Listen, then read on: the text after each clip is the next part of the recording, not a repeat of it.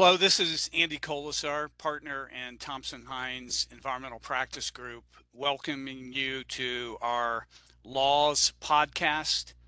LAWS stands for Land, Air, Water, and Safety. And today we will be focusing on the land and water aspects of environmental law with our guest, John Simon, who's a principal at Norris Advisors, LLC, working in Washington, D.C. John is an environmental consultant with over 3 decades of experience in assessing and remediating hazardous substances and petroleum. John's areas of expertise include remediation, fate and transport, timing of releases, environmental insurance, and liability risk transfer, as well as due diligence and environmental management. John is well known in the remediation field. He's been on the editorial advisory board of the Remediation Journal since 1991, and the journal's editor-in-chief since 1999. John and I have worked together for many years on remediation projects across the country, and I have relied on John's expertise and advice on numerous remediation and environmental litigation topics over the years. John, welcome to the podcast. Well, Andy, thank you for having me. John will share with us today some insights he has regarding per and polyfluoroalkyl substances, otherwise known as PFAS, or the forever chemicals because of their persistence in the environment. John's deeply involved in PFAS regulatory and remediation developments. Among other things, John founded and led the PFAS Expert Symposium, which was attended by over 60 PFAS experts in 2019 and 2021.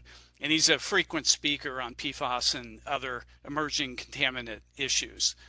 We trust that our listeners are at least somewhat familiar with PFAS.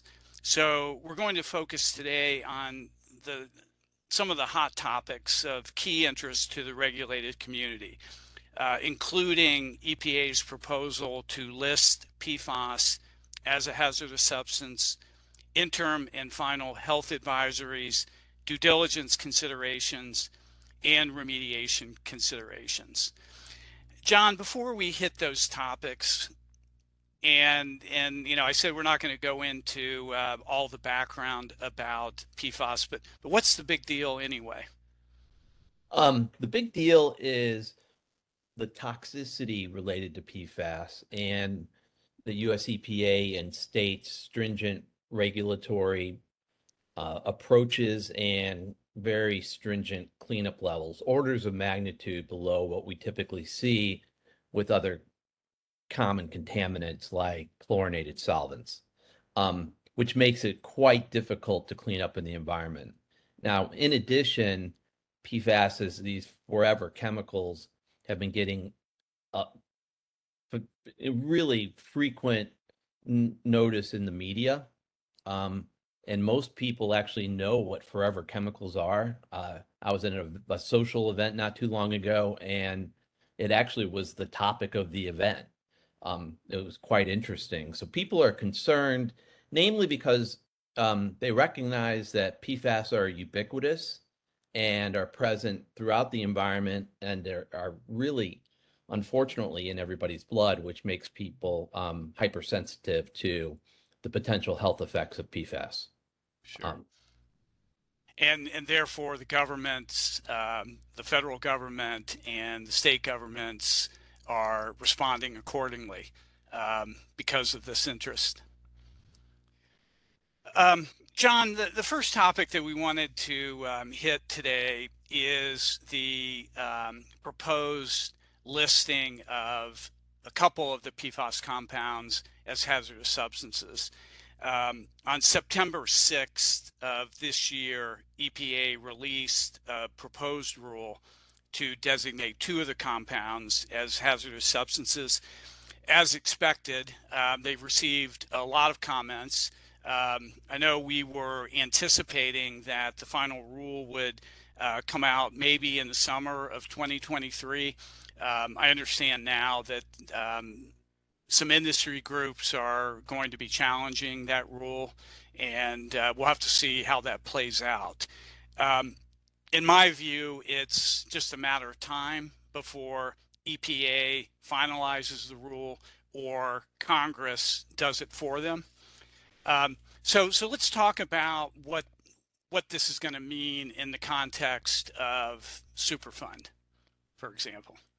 Okay, so it affects Superfund in a couple different ways. One, when there's releases of the two PFAS, one of the two PFAS above a reportable quantity, it would need to be reported to the National Response Center.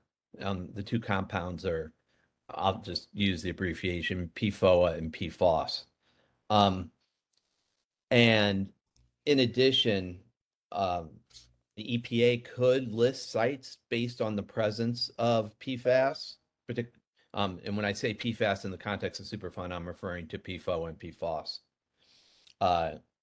And in addition, this hazardous substance designation could complicate existing CERCLA or Superfund removal actions or remedial actions, site cleanups, because they've been testing for the primary contaminants of concern, and now PFAS is going to be added if they're suspected. If it's detected, it could trigger a whole different regulatory approach to the cleanups.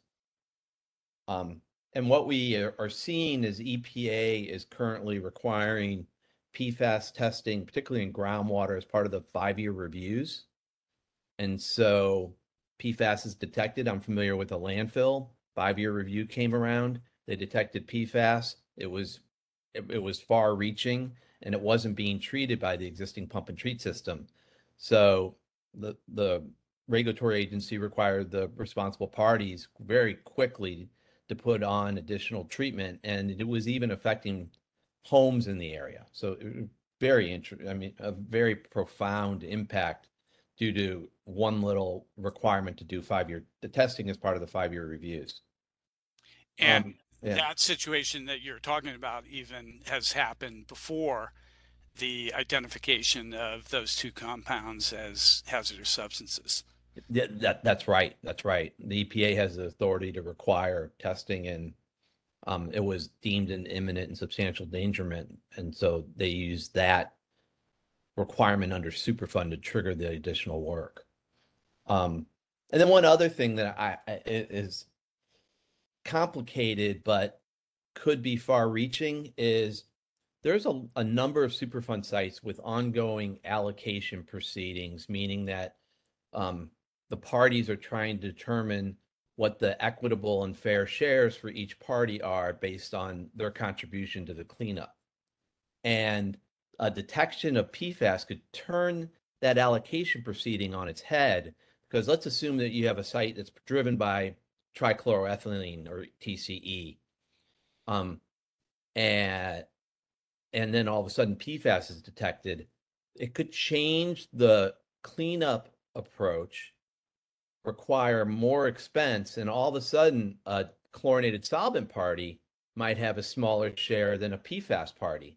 Whereas before PFAS were being tested, the shares were being divided in a different way based on the cost causation of each responsible party's input of contaminants into the site. So we're adding a new contaminant with very stringent cleanup levels, potentially, depending on what state we're in, that could really change these allocation proceedings.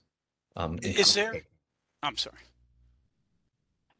I was going to say, is there, in those types of sites where you may have PFAS as well as, other, more typical contaminants of concern, will there be an overlap between the remediation of the PFAS versus the other contaminants, or is it sort of a separate remediation technologies?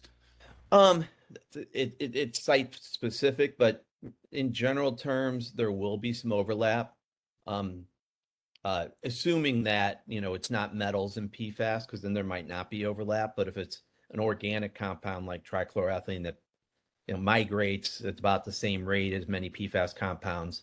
There might be some overlap, but it will change in some way how the remedy is performed. Because, for example, if you're using activated carbon, PFAS is going to break through and use more carbon than TCE. And you can, or TCE could be degraded in situ, whereas PFAS, at least right now, based on existing technologies, can't be remediated in situ. Are there other regulatory programs that may be affected by the listing as hazardous substances?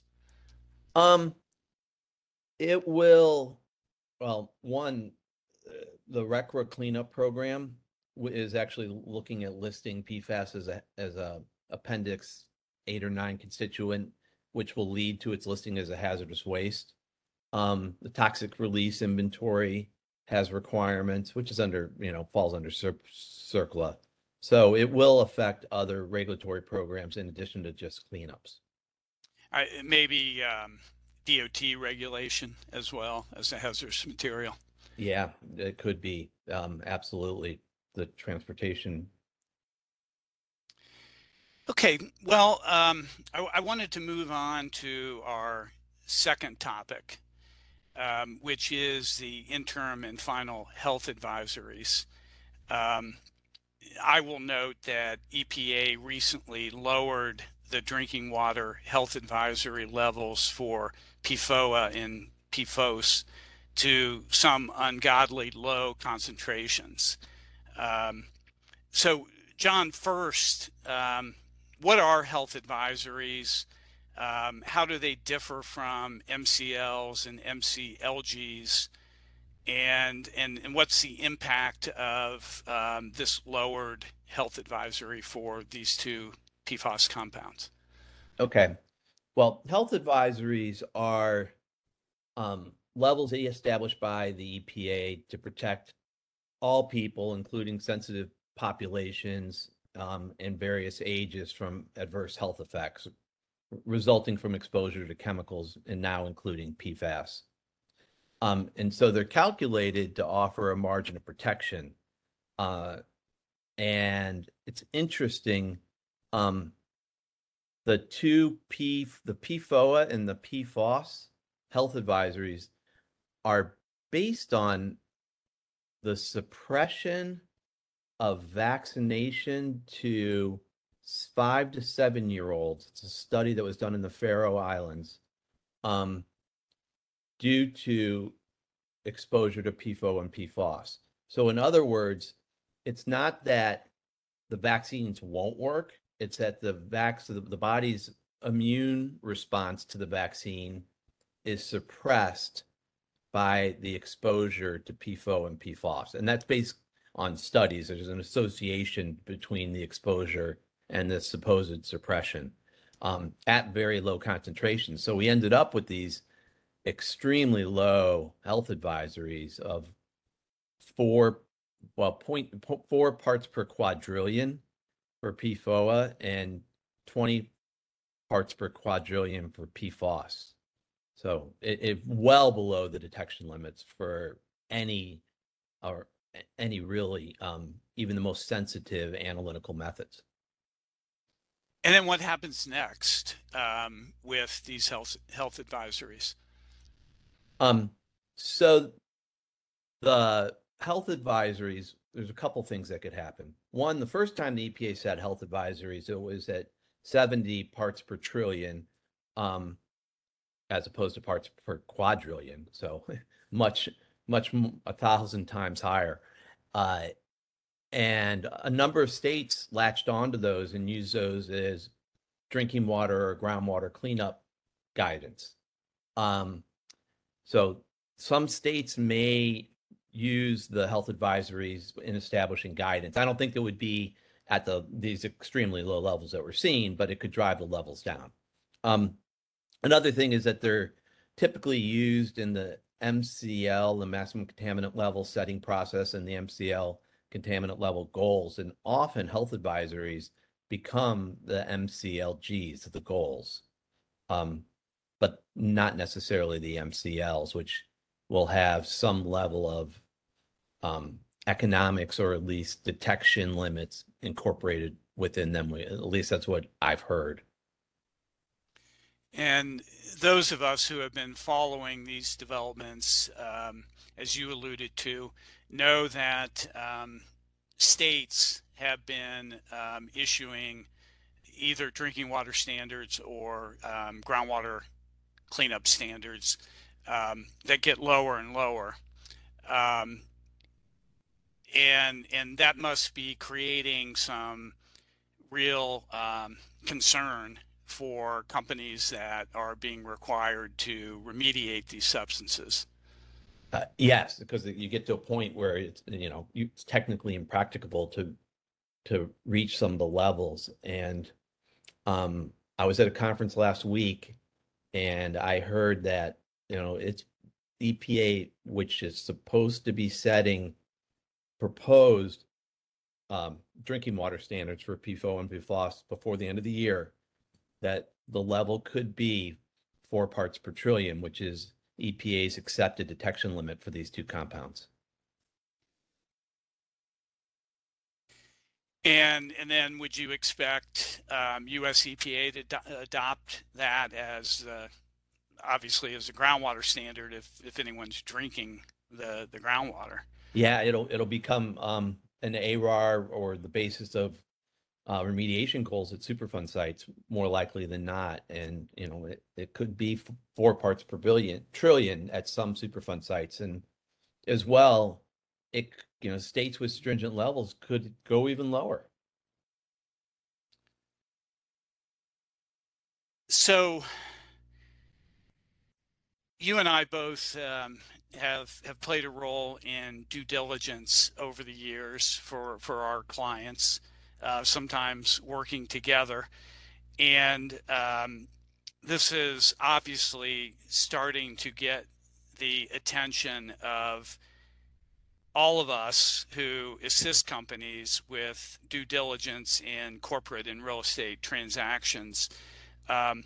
We have generally relied on agency no further action approvals, and, you know, other certificates of completion and such things to provide comfort that a historical issue or recognized environmental condition has been adequately addressed.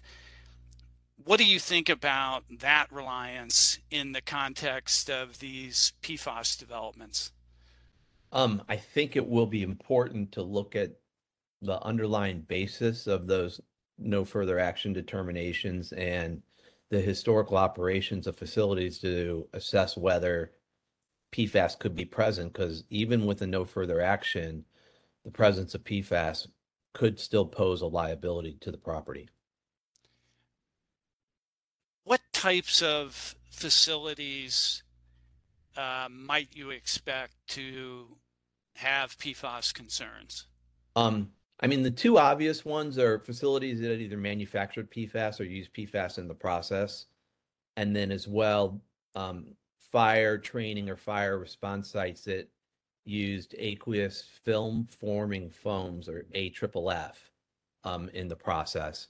So a fire training area that repeatedly had foam sprayed on it is, you know, quite likely to have a PFAS issue. Then in addition, there's various industrial sites that may have used PFAS as either an ingredient or it was even unknowingly present in a product. And then landfills, which are rarely part of due diligence, but they're important to look at, you know, if somebody's buying a landfill, of course, but the proximity to a landfill site, as well as wastewater treatment plants. And in particular, with respect to wastewater treatment, is the application of biosolids, which can accumulate PFAS. And then biosolids are often used as fertilizers on agricultural properties. And I've actually experienced a couple of different times the presence of PFAS contamination due to the spreading of biosolids. And I mean, we're talking about spreading across 3 counties and 50 different farms. you know, when we were talking about the potential listing of PFAS compounds as hazardous substances, we did not mention what impact that will have on ASTM Phase 1 environmental site assessments. Maybe you could talk a little bit about ASTM 21 and you know, what and how ASTM is dealing with PFAS at this point. So my understanding is that the ASTM E1527 standard that was released in 2021 treats PFAS as a out of scope work item, but it's still a critical element because if an environmental professional overlooks PFAS, it could create liability for their company and obviously their client as well. So I wouldn't be surprised if ASTM incorporates PFAS into the ASTM standard, not in the near future because the process is a long process to get through because it's a consensus-based undertaking, but it might not wait 5 years like they typically do to issue a new ASTM real estate-based standard, or basically an updated version of E1527, the Phase 1 standard. Now, if PFAS becomes a hazardous substance, then that will automatically be covered under ASTM, correct? Absolutely correct, Andy. That's an excellent point. So, what's your advice to companies and lawyers who you're working with about evaluating the PFAS risks in the context of due diligence? When retaining an environmental consultant, I would suggest or recommend including PFAS as part of the scope of work. So a review of PFAS and PFAS substances and sources, as well as I'd make sure the environmental professional who's doing the work is cognizant of PFAS, more so than just the general public. But there's a lot of consultants that don't understand the complexities of PFAS because, frankly, it's not something you learn in a couple of days. It's very complex. Just as an aside, and not to get sidetracked here, but are there other chemicals on your radar screen, you know, that aren't typical, that people aren't necessarily focusing on in due diligence, then, and maybe they should be? Well, there's a whole subfield within the remediation business of emerging contaminants, and you know, one is 1,2,3 trichloropropane. It's relatively toxic and, you know, not often considered, but it's just it's a good example of another emerging contaminant that could cause an issue with respect to due diligence. Where might one find that chemical? I've seen it at chemical manufacturing facilities, for example. It's not as prevalent as PFAS, and you know, there are no other chemicals that are as prevalent as PFAS with as low of the state cleanup standards or the EPA's health advisories, or even the former health advisories. You know, part per trillion levels are rarely used except for extremely toxic compounds like dioxins.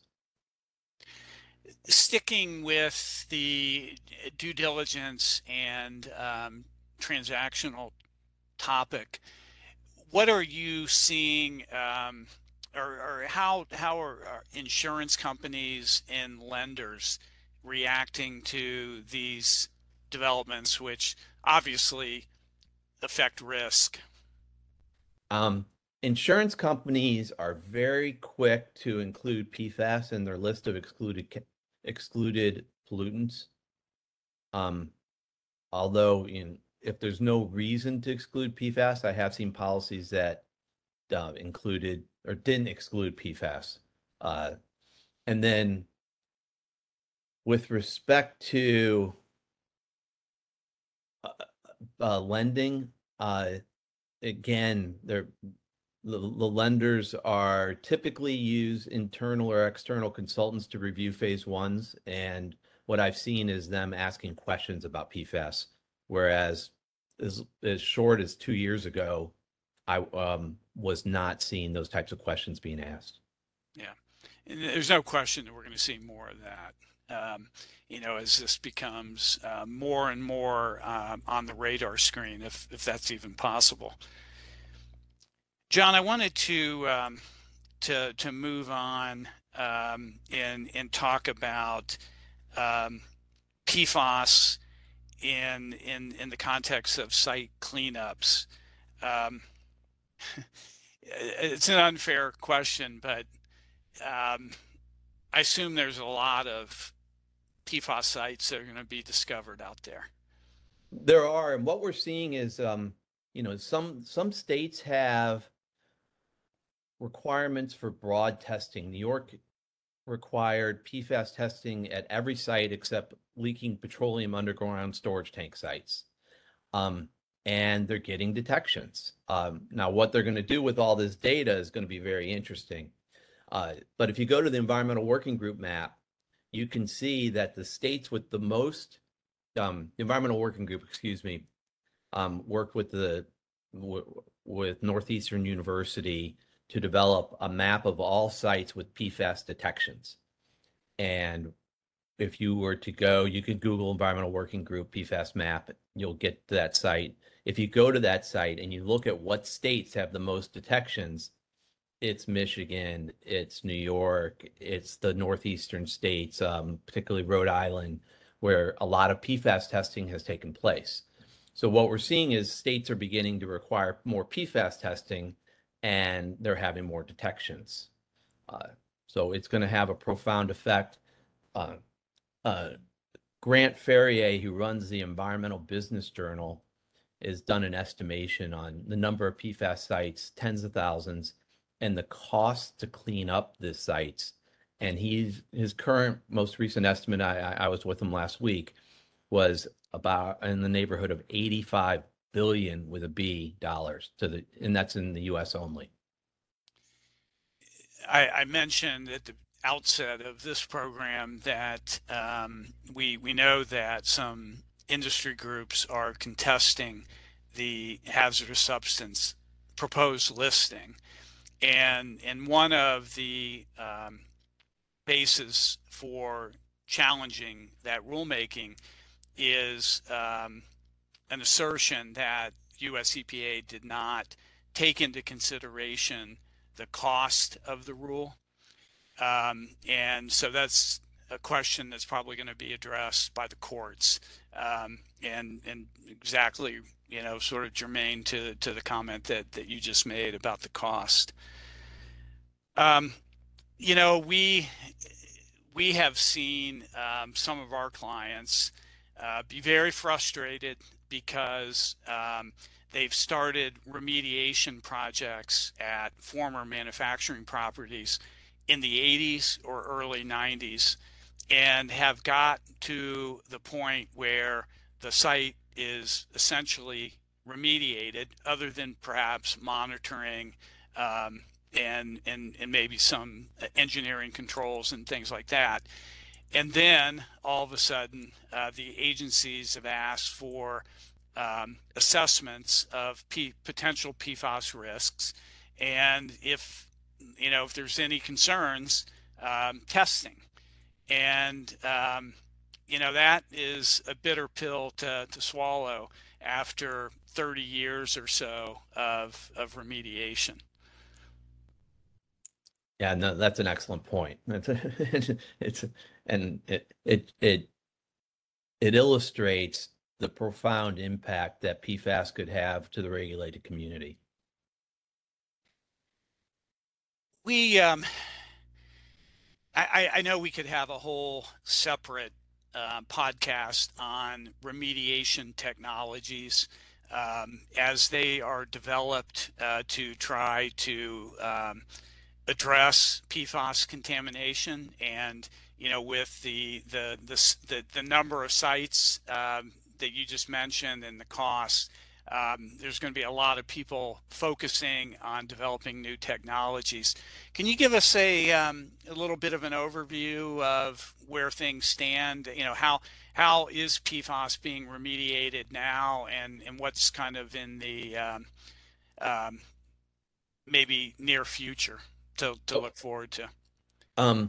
So with I'll cover soil and groundwater. With respect to soil, we're still seeing excavation, offsite disposal, although a number of landfills are not taking soils with high levels of PFAS. There's a landfill, I believe, in a U.S. Ecology landfill in Utah that readily accepts it because of the depth of groundwater is so deep. There's also stabilization techniques being developed, but with respect to soil, the only other treatment that I've been aware of is thermally heating the soil, and then PFAS which is generally non-volatile at ambient temperatures, can volatilize and be captured. So we had an article in the journal about that. With respect to groundwater, there's basically 3 or 4 accepted technologies. The 2 are most common are related to pump and treat, where the treatment is either granular activated carbon or ion exchange resins. And with activated carbon generally being the more cost-effective method, but as the PFAS levels drop, ion exchange may become more prevalent in use because the economics will flip. The ion exchange are more expensive, but they're better at capturing low levels of PFAS than activated carbon, which will see breakthrough. So we might see a change in that, more frequent use of carbon to more frequent use of ion exchange resin. Then there's also injectable carbon. There's 2 vendors that offer that technology.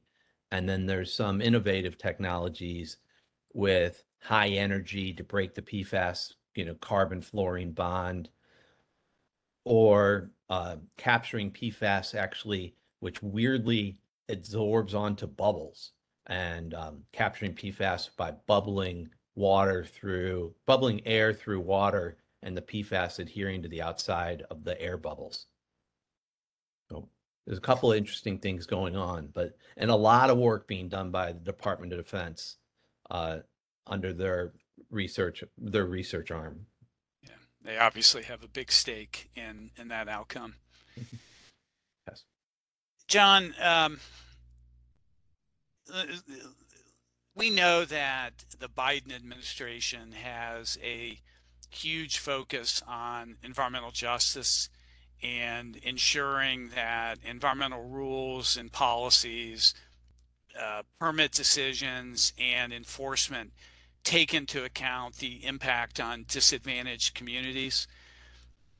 What's the interplay that you're seeing, if any, between environmental justice and PFAS? It seems like it could be a bit of a triple whammy, where new sites are being discovered or reopened at the same time as these new regulatory developments, and now this heightened focus on protecting communities where at least some of these sites may be located. It goes back to the Superfund discussion. It's well known there's more Superfund sites in disadvantaged communities than in wealthy or rural communities. So that could drive an environmental justice angle. On the other hand, a lot of PFAS sites, fire training isn't necessarily, sometimes it's urban, but a lot of times they want to do that kind of work and training away from urban areas. So we're seeing some PFAS in rural areas where environmental justice is not as big of a concern. Not that there's not environmental justice issues in rural communities, don't get me wrong. But I will say in the urban areas where there's historical manufacturing, I think there could be a focus by the regulatory agencies on tackling the urban sites first for PFAS due to environmental justice issues and the Biden administration's EJ policies. So I think it's an interesting topic, Andy. All right, John. Well, I want to thank you very much for your participation today. It's a topic that's not going away anytime soon, and we all need to stay abreast of these developments, which are really happening at a rapid pace. I'd like to give you an opportunity to have the last word. Is there anything you would like to leave us with as kind of your final words of wisdom? Yes, it doesn't have to be totally final. We'd love to have you back, but for this session at least.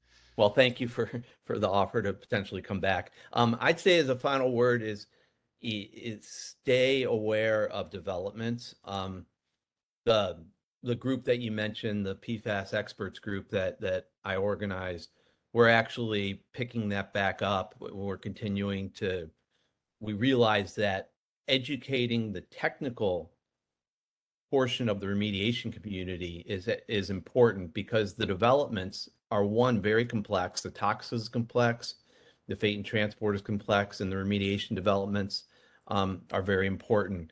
And so we're going to be having additional meetings, webinars, and writing more papers to help educate the remediation community. Okay, well, thank you. This concludes this episode of Thompson-Hines LAWS podcast. We look forward to continuing to provide our listeners with current and practical insight into EH&S laws and developments in the future. The podcast episodes are available at iTunes, Spotify, Google, and SoundCloud. We'll have additional new episodes in 2023, so please be on the lookout. If you have a request regarding a topic you'd like to hear addressed in a future episode, please send me an email or contact your usual contact at Thompson-Hines Environmental Group, and we'll try to address it. If you'd like to learn more about Thompson-Hines Environmental Group, please visit thompsonhines.com. Finally, this podcast is for informational purposes only. It provides general information and not legal advice or opinions regarding specific facts. You may not edit, modify, or redistribute this podcast without permission. Thanks for listening today. Be well, everyone, and we'll talk to you soon.